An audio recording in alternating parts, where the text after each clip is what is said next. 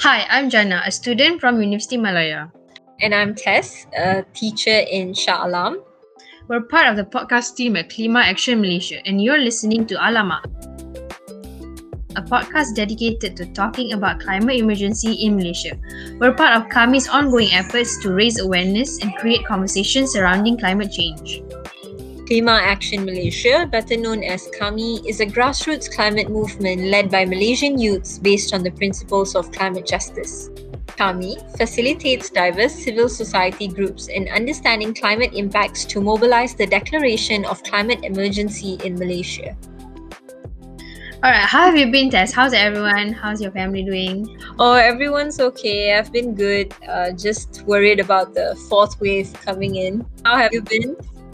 I've been great. Um, I've been inspired lately by KAMI's participation in the global climate strike. It featured KAMI members striking in front of the National Monument or Tugu Negara Malaysia, as we call it. And I saw the pictures. Everybody will, um, everybody was like uh, in a circle, and I thought it was very nice. I saw those pictures too. I thought it was awesome. You're right. Yeah. So, in the spirit of climate strikes and Earth Day, we'll talk a little bit about climate scene in Malaysia and climate negotiations. Our guest today is Evelyn Tay, a senior researcher at Third World Network. At Third World Network, she co-produces climate talk reports for negotiators, think tanks, and civil societies at the UNFCCC. Third World Network is an independent international research and advocacy organization involved in issues related to developing countries. When we were editing this podcast, we realized that it's important to have context, so we've put together a cheat sheet for you. Okay, what is Paris Agreement? Paris Agreement is a legally binding international treaty on climate change. Its goal is to limit the increase in global average temperature within 1.5 to 2 degrees. Now, the way it works is that countries submit their plans on tackling climate change. These plans are known as nationally determined contributions, or better known as NDCs. The way that these countries support each other is through um, capacity building, through sharing of tech, and also financially. All right, now what is the COP or COP? Basically, COP is Conference of Parties, uh, where a bunch of countries come together and negotiate about climate change. Uh, its role is to review implementation of the convention and assess the measures taken by countries and progress made. Now that you're all caught up on the cheat sheet, sit back and enjoy the podcast. Okay, we're gonna start now. Okay, hi Evelyn, how are you? How have you been doing? Hello, hi Jenna. I've been doing great, thank you. All right. Uh, we hope everybody's that's everybody's who's watching right now is doing okay. So, um, without further ado, we're just gonna go straight into our first question.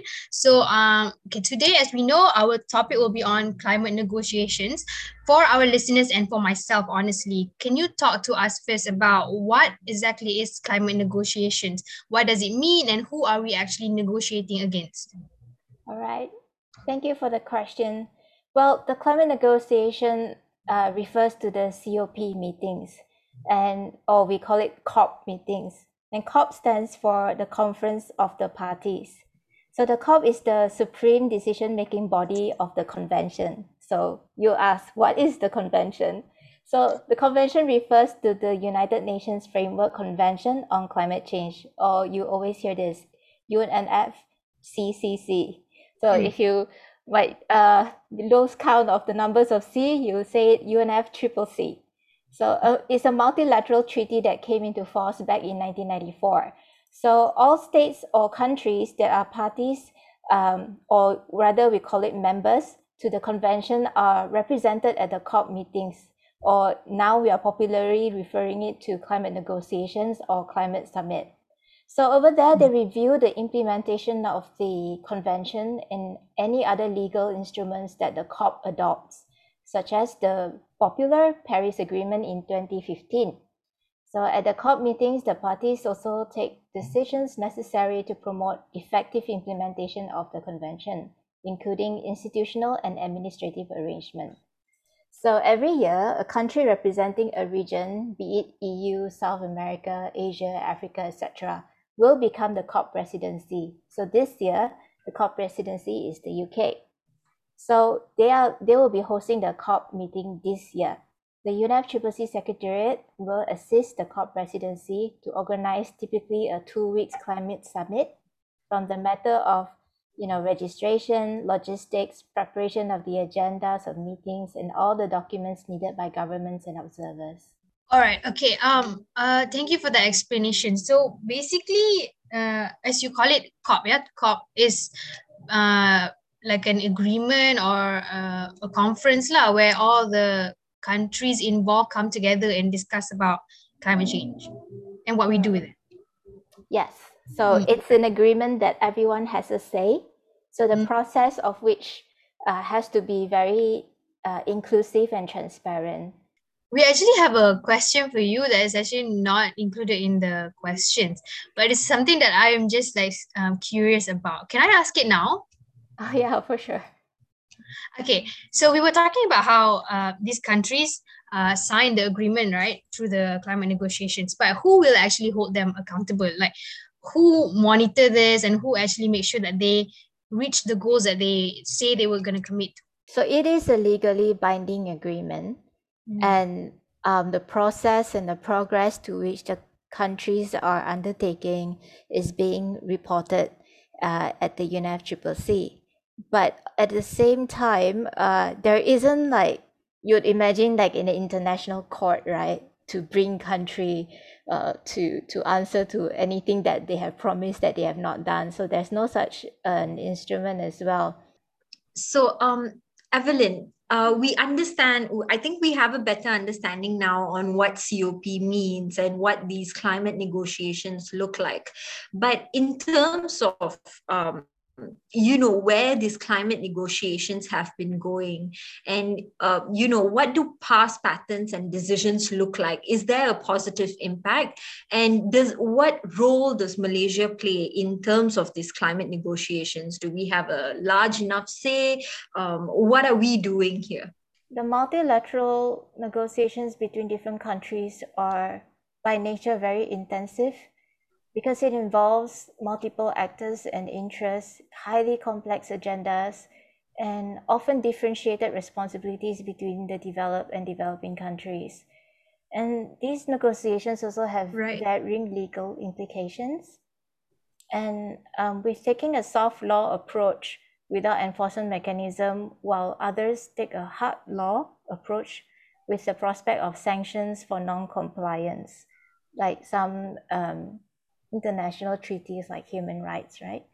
So negotiating international agreements, as I said, it involves multi-level political processes, and it often involves treaties that are agreed upon or participated in by three or more parties, especially um, governments of different countries. Um, so it could be a matter on trade, human rights, international security, development, and the environment, and of course, climate change. So, where the environment is concerned, perhaps uh, some of the notable ones uh, includes the Convention of Biological Diversity, or the CBD, and the UNFCCC right. and the Paris Agreement, yeah, which Malaysia is part of. So, um, whether or not these negotiations really work and where they are going, um, I do wish there is a simple answer to this because it is a popular question. There is a sense of rising frustration about where these negotiations really bring us to. I mean, this year we're looking at COP26, right? right? It's been 26 years, likely, you know, longer than it has than some of us who have been just born, right? Some of you not even 25. Yes. so yeah, it, it, exactly. I, I, yeah, that that's the thing. And I and I think it it does linger around in people's mind because these COP attract a lot of media attention every year. So we're like thinking, what are they right. talking about? And why is the world still burning, right? So where there is a global problem like climate change, there is a need for global responses. Hence, uh, there is a need for international agreements, however we perceive it, that mm-hmm. it works or not. But it helps to regulate, or in fact, it's the only way to is the only way to regulate the behavior of governments. national responses alone really is insufficient. So whether negotiation works or not depend on the power play between the powerful and the well-oiled Western nations and developing countries, which are often not as strong and are quite weak with varying capacities among them. So often it is big corporate interests who are behind the developed countries who try to shape the rules in the international processes so right. if you um, have a chance to attend one of the COP negotiations, and when they have a lot of side events, you'll you'll see quite a prominent corporate presence over there. So to counter this, we need strong civil society groups and management and sorry and movements to challenge the powers that be and also hold their governments to account. So this is where um, the institution which I work with, the World Network, um, operates in. So, in the attempt to answer this uh, very good question of whether the negotiations really work, is to first understand the purpose of the negotiation and the processes right. under which they are bound under. Yeah. So, the purpose of the negotiation is often very straightforward save the world from climate change. But the processes are not quite so. So in most uh, multilateral negotiations, diplomats must be aware of how these mm-hmm. negotiated agreements can affect the existing policy architecture in our respective countries. So multilateral agreement do not only succeed or fail on its own terms.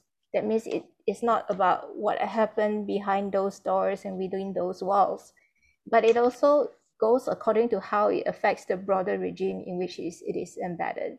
So by and large, negotiators make two important choices about the type of agreement they mm-hmm. aim to design, the breadth and the depth of the agreement they want to achieve. So if I could go quickly in terms of breadth, an agreement can be narrowly focused on resolving a small number of problems, even though those are major issues, as in the Montreal Protocol, which narrowly focused on the big problem of reducing ozone depleting CFCs. But alternatively, it can be broadly focused on a number of interrelated issues to bring about mm-hmm. wide-ranging changes, systemic changes. So climate change may seem like a narrow focus, but it's actually not. It actually is about negotiating a country's economic future, as emissions, especially in developing countries, are tied directly to their development pathway. So for many of these transformation of the economy, it will need trillions of dollars, massive technologies and capacities that many developing countries just do not have to leapfrog into right. those cleaner future, right? So there's a lot mm-hmm. of negotiation going on on that. But in terms of the death, uh, just to, mm-hmm. To give the death and the breath um, aspect of it. So governments can also aim for a shallow accord a shallow agreement that place relatively light obligations on state and thus comparatively much easier to implement. Or they can go for deep agreements that involve significant obligations. For instance, in the Paris Agreement, the responsibilities between the developed and developing countries are differentiated, with the developed world needing to take the lead in emissions reductions much more than the developing countries. And in the provision of it means they have to give finance technology transfer and capacity building to developing countries so to enable them to leapfrog into the low emission pathway as soon as possible. And i think some right. of you would already know about historical responsibility the historical emissions that developed countries mm-hmm. have as uh, which causes the warming today is a result of their historical emissions since the Industrial Revolution. So, without such agreements, the developer will not have any commitments to do what they must do after they have emitted so much. So, broad agreements can be problematically shallow in their impact, but they are quick to, you know, they are quick to be resolved. The convergence is fast because it's shallow. But uh, such as core UN human rights treaties, for example, they cover significant ground in outlining appropriate standards on human rights, but these agreements appear to have little impact to bring about in the country state behavior in the hardest cases. Narrow but deep accords can have focused impacts. So, um, I'm sorry, I'm taking a long time uh, to, to, no, to, to, explain this, but I, I think um, maybe for the benefit of the viewers, uh, I mean, sorry, the listeners, um, it's just to provide some context. So going back to the question of whether mm-hmm. the UNFCCC negotiation really worked, we really need to understand whether it has achieved what it set out to do and what are the challenges and contestation that are getting in the way. So right. What I, hmm, so what I can say is that multilateral negotiation, although it is wrought with various challenges and shortcomings, it is still the only platform where global cooperation takes place with legal effect. So just now you're asking me a question about whether there's any legal accountability to this. Um, so UNFCCC is a platform where countries are held accountable. So without this, each country is free to do whatever they want and whatever they like, which have global impacts for better or worse. So in the context of climate summit, what it delivers at the end of each COP also depends on the COP presidency and the UNFCCC secretariat. So like I said earlier, the COP presidency is like the host of the COP that year. So how they manage the climate summit from the aspect of transparency and inclusiveness as an honest broker is so fundamental. So poor negotiation management can contribute to a collapse of negotiation, which happened in Copenhagen in and the uh, yeah Copenhagen, which is COP25. So this summit either completely failed to reach an agreement or reach a political agreement that is not accepted by all parties. Mm. So, I mean, if you guys want me to go deep into the failure of COP15, I could tell you why it didn't work. So it gives the impression from the outside, it's like, oh, another negotiation that didn't work. Why are we wasting time flying people in there, we spend two weeks there and so much of public funding going in there. So yeah. Do, do you guys really want to hear the story of COP15? Why not? I think that'd be interesting. Yeah. Okay. So COP15 is well known kind of to be a very contested COP. And it was the it was in the presidency didn't play the role of an honest broker. So it failed to deliver a final complete agreement because the presidency of the co- conference and the Western political parties essentially tried to hijack the process um, even before the COP and during the conference itself. So it was the intention of the Copenhagen conference chairman, which is the Danish prime minister. They, he gathered around a small group of leaders to reach an agreement and then to ram it through the conference of parties, giving the full membership little time to consider the document at all. So the decisions at the COP were made by consensus by right, and objections from several developing countries um, because that process was so undemocratic and that um, the COP only took note of the document and did not adopt it, I'd say. So one thing important to, to know about the COP is that the language is quite, um, it bears meaning, every word bears meaning, legally speaking. I'm not a lawyer, but I'm also learning. So when when a decision is being taken note of, which means took note of, that the document is given a very low status. That means it, it doesn't really have any effect. So it means that the meeting did not approve or pass it or did not view it either positively or negatively. And the non-adoption of that document that the Danish Prime Minister tried to push through with only 26 leaders in the room when there's 193 members in the UNFCCC COP. So it was, of course, objected by the developing countries because it's so unfair and non-inclusive. But unfortunately, um, it was being projected in the Western media by Western leaders and many commentators that a good deal has been blocked by some developing countries, uh, where some are blaming China for you know uh, the the for the why they should have that small meeting without the rest of the people and all that. So again, going back to the COP, it's quite political as well. Um, aside from the technical issues, there is always a political constant contestation between those who are powerful and those who are, you know, not not so uh, have uh, that kind of power play. The power dynamics is very imbalanced. That's what I'm trying to say. Yeah. That's very interesting. Right. Yeah, I actually have I have a few questions about that, but we, we can save that for um, a different time, a different day. Um, okay, I think we can go on to the next question now. Okay, going back to Malaysia's role in climate negotiations, and you know, you mentioned just now whether it actually works or not, and it's it's actually much more complicated than it is. Um, if I'm not mistaken, uh, for the Paris Agreement, Malaysia committed to Malaysia committed to reducing 45% of our greenhouse gases by uh, by 2030, right? So um, talking about Malaysia's role and all that, how far along are we to actually achieving these goals? Uh, and are would you say that Malaysia is doing uh, our best to commit to achieving this, um, you know, our commitments? I wish there was a report card that Malaysians have made that monitors um, Malaysia's commitment in the national determined contributions uh, because every few years they have to update it. And you're right. So the 45% uh, commitment to reduce emissions by 2030 is a breakdown of two parts, right? Um, one of it, of course, is uh, unconditional, meaning they can reduce as much as they can um, by their own, while 10% of it is conditional, where Malaysia expects to receive international finance, tech transfer, and capacity building to achieve that 10%.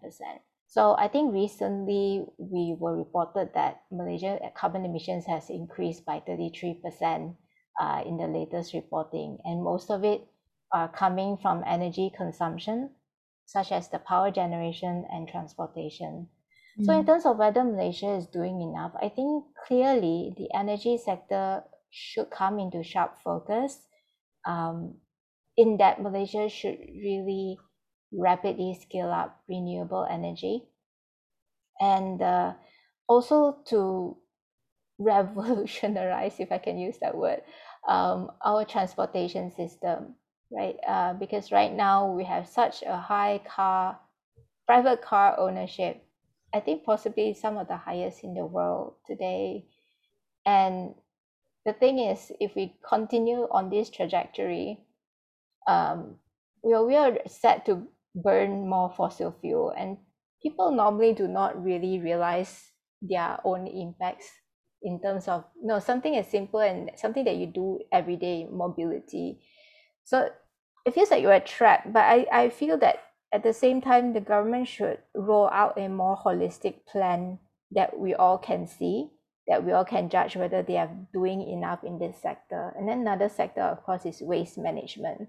And we do have a lot of uh, waste that we do not recycle well. And it's not just the fault of people not separating their waste of using excessive plastics and all that, but it's just by way of how things are being packaged like it should start from the design of the packaging itself that we should move away from single-use plastics already. And if we do that we are also reducing fossil fuel because plastic is made of oil.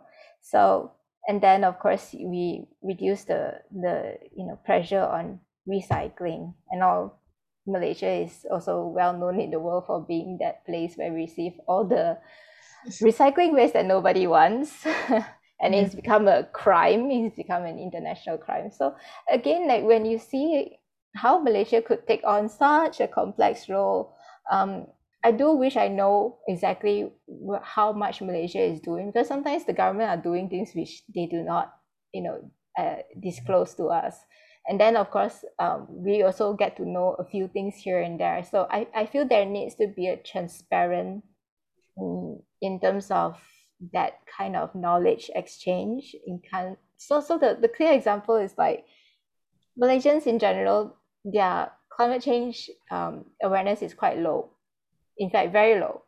So recently when our environment and water minister you know responding to the letter or rather responding to why we are not malaysia is not invited to the us climate summit the the thing that grabbed the headline was Malaysia is not a vulnerable country to climate change. Mm. So it, it feels like that that moment for him to really have the narrative in saying what Malaysia is doing has been overshadowed by the fact that he says Malaysia is not vulnerable to climate change. So again, this this is like I, I know the question is whether Malaysia is doing enough based on our you know commitment to reduce, but I'm I'm trying to connect the different parts and how they all are moving parts but of the same uh, you know mm. goal. I don't know if I answered your question. Yeah, I think from the start of what uh, from what you've told me just now, um, things seem to be a bit indefinite. I would say, um, yeah. And going back to that, uh, you know the how indefinite it is um, and pretty much vague to me right now. It sounds a bit vague what the government is doing what malaysia is the efforts that malaysia is putting to actually commit to the goals that we have. Um, the a question that i want to ask i've been wanting to ask this since uh, this morning. Who will actually hold malaysia accountable or any other country for that matter to make sure that we are all um, on track to achieve the goals that we say we were going to achieve so if you uh, just now you quoted the the goal of Malaysia, which is written in the nationally determined contribution. And there's a reason why it's called nationally determined contributions. Um, and it's under the Paris Agreement. Sorry for, for going to the policy and UNFCCC again, but I think this is important to, to, to set the context. So basically, uh, what it means is that the commitment that Malaysia put up, or any country that is party to the to the Paris Agreement is based on what they can do in in their own context. Mm. So when you ask who's gonna um, you know keep them accountable, which country is supposed to keep them, there's no country that does that. So so basically everyone do what they can. And with that, for the lack of and, and under the legal framework, which is the UNFCCC, every country is obligated to play their role because it's out there for people to see. And whether or not there's like a very structured way of how they are being kept accountable that i'm not entirely sure. But of course you can read news and see that if you know japan said that they will go carbon neutral by this x number of years and then you see them opening more new coal plants then you know they're not going the direction that they want to. Mm. and then you have the international csos you know um, bringing that to light, including the old local Japanese CSOs, even Malaysia as well. So one thing I feel that in terms of accountability, every citizen in their respective country keeps their government accountable. You mm. pressure them from the bottom up. And which is why it's so important to mainstream climate change news, to to to make it um, a public conversation and not just very inclusive to only CSOs and bureaucrats and policymakers. It has to go down to the everyday people um, to want the government to be accountable to what they have committed. So um, there is no like, you know, a group of countries that would monitor the rest of the countries to make sure that they are doing their job. That is not the spirit of a multilateral agreement. Mm. Yeah. I like that answer. I think um, uh, it's very important for us to remind ourselves how important it is our individual actions and efforts are. So um, yeah, I really like that uh, that answer. Uh, we have one one more question. Tess? Yeah. So this is about COP 26, uh, 26 again. So knowing that, you know, COP uh, has failed before. There have been instances where countries have just not been able to reach an agreement. Do you think that is something that might happen this year? Um, what kind of outcomes are we looking at? So, as far as COP26 is concerned, there are a few substantive decisions that needed to be made in order to implement the Paris Agreement, such as um, the agenda item on Article 6, which relates to cooperative approach. Right. Um, it's basically meaning market and non-market mechanism. And the common time frame for nationally determined contributions, um, and then adopting required transparency tables and formats this year.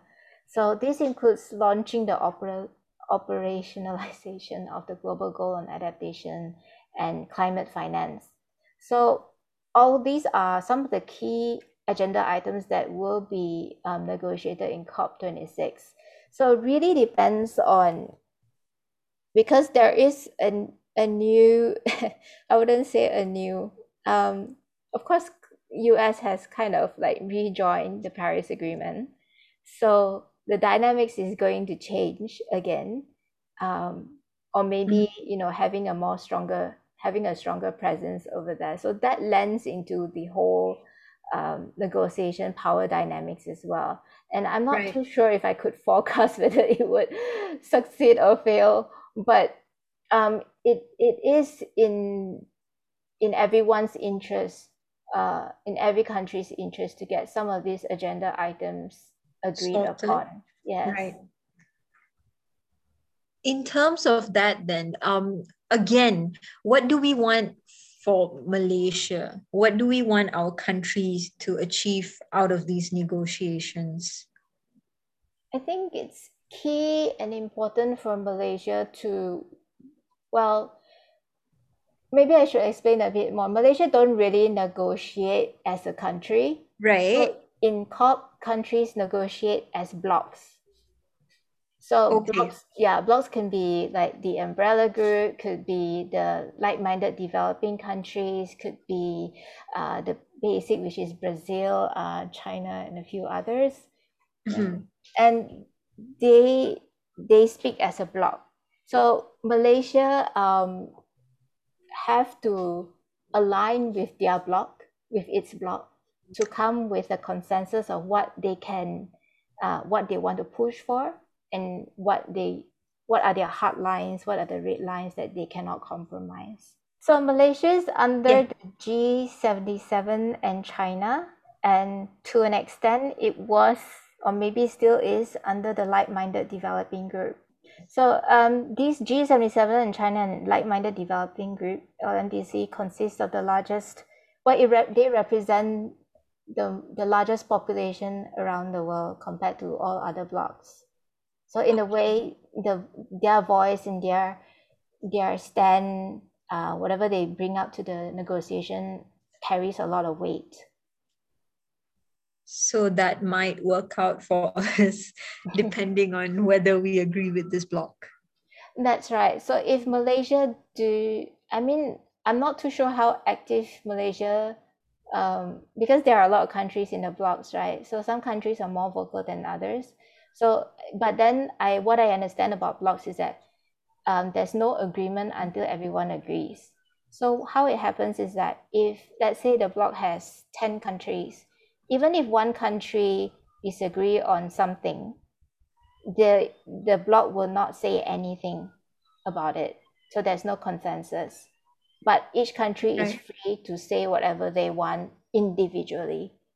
So whether or not Malaysia wants to speak as a bloc, which of course will have a bigger impact, or as an individual, um, remains to be seen because yeah, this thing is quite volatile and, and I don't really have the privy into what goes on in GATS. Is it CASA? Yeah. So um, in the block, let's say I take for example, like-minded developing group, so mm. they have maybe about 16, 17 countries. This is a number off my head, it's not the accurate number. So uh, because developing countries do not have the ability to send so many negotiators, so one of the benefits of being in a block is that you delegate.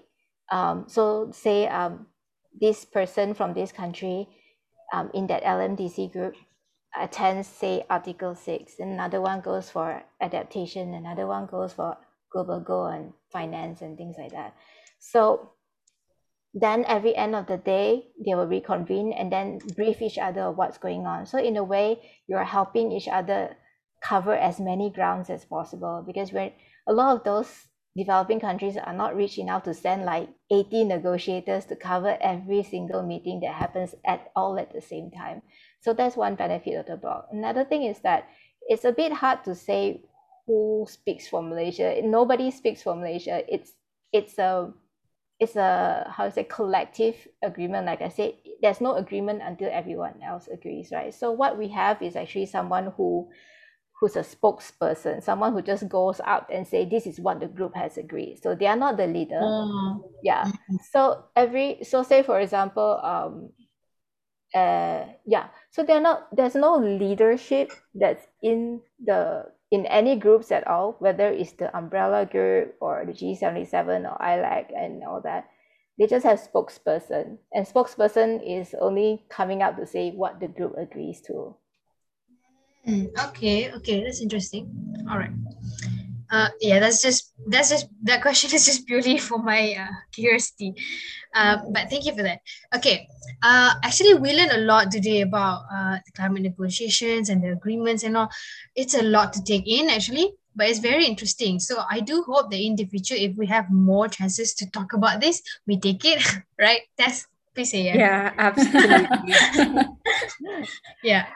Um, yeah. Okay yeah i think with that we can wrap it up. We have um we we answered all we've asked all the questions we wanted to ask.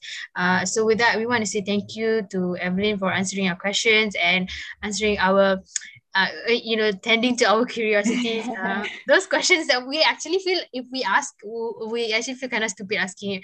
But no, yeah, no, no, not at all. I mean, feel free to ask whatever that comes through your mind because I even I just joined this um, Third World Network in 2018, and mm. it was an extremely sharp learning curve for me because I'm not from a climate negotiation background. It's one thing to be it's one thing to know about climate change it's another thing to be in the climate negotiation it's like a different reality altogether. And there's so mm. many jargon so many meetings and oh it's, it's just a world of its own. So no no questions are stupid. I wish i have more of that kind of guidance when i joined because it was very very stressful. Mm, yeah okay. Uh I actually this is also for uh, a, a personal question from me. How does it feel to actually go and um, sort of be in the action and join these negotiations?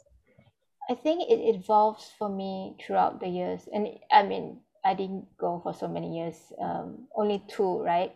So uh, the COP before it happens at the end of the year, they have the intersession um, in June. Intersession is just to try to do as much as possible and then be ready for like the actual COP. So all in all, I have four. In the first, when I joined, it was in Poland. Um, and of course, the place is huge, and everybody seems to know where they're going.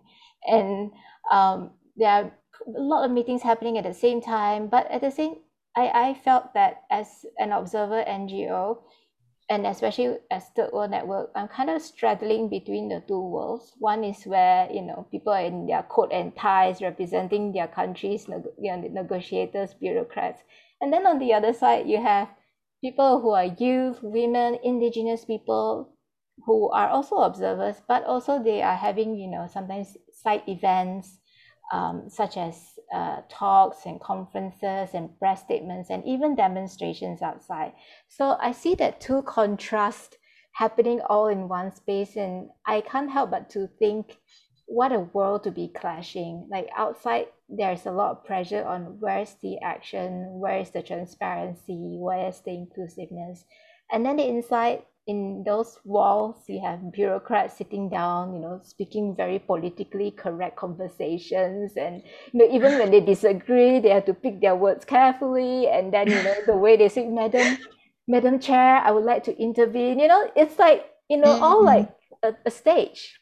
But at the same time mm-hmm. i was trying to reconcile with that two worlds and i do see them quite complementary of each other. So the next time when i actually was in COP for the second time in Madrid, um, I became more aware in terms of you know knowing where I should go, uh, knowing what the negotiators are talking and doesn't sound like Greek to me.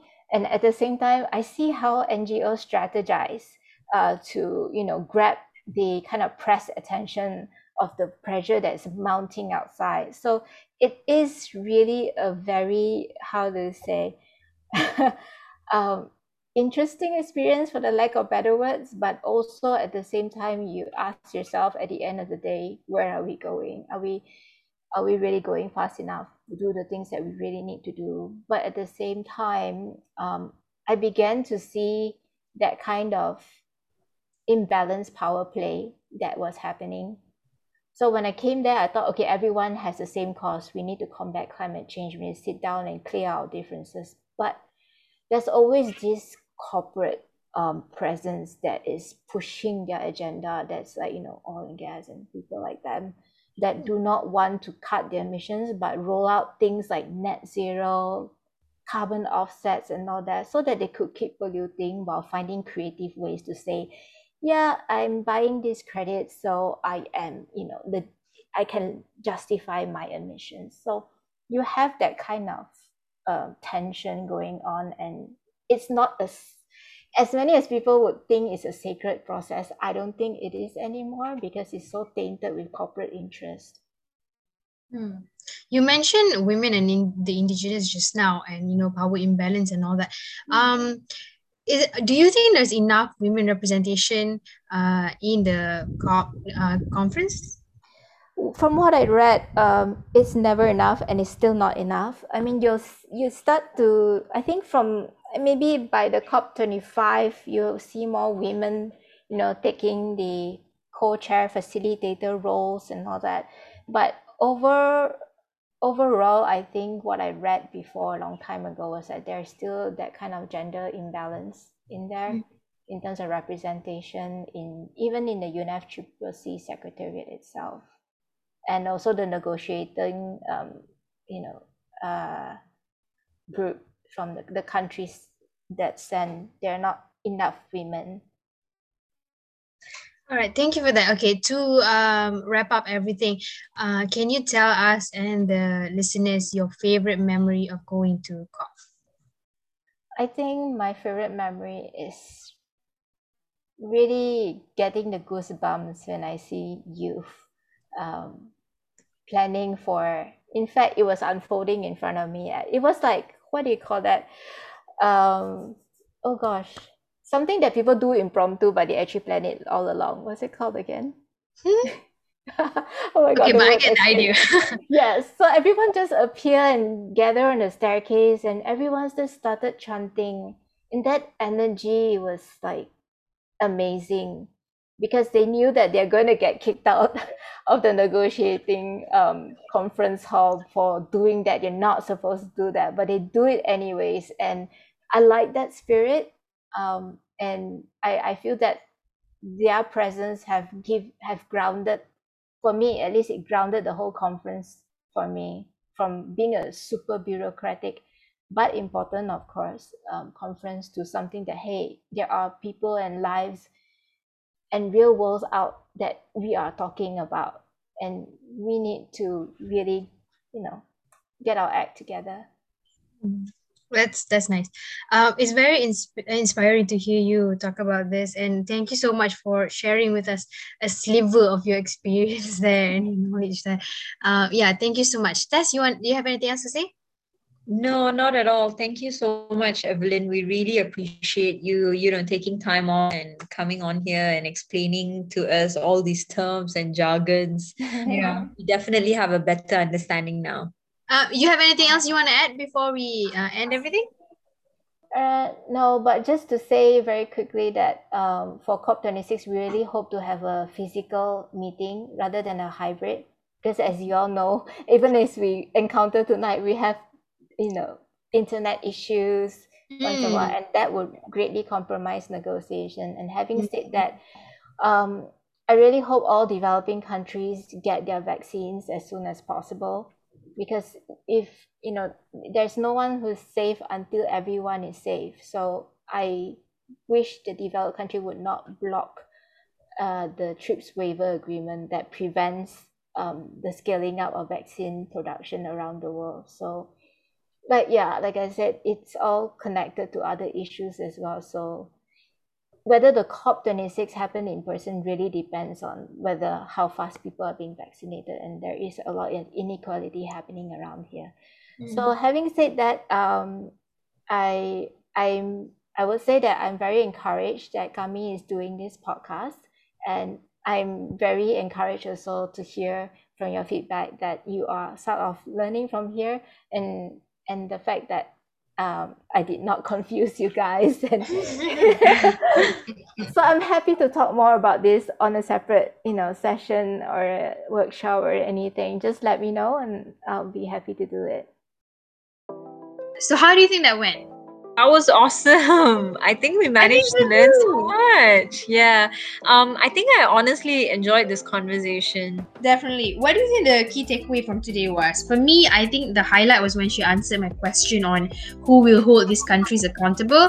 Uh, and, you know, I had that question for some time, and I think it's a good reminder that at the end of the day, it goes back to how we each play our part and keep each other accountable. And she was very inspiring, so I loved it.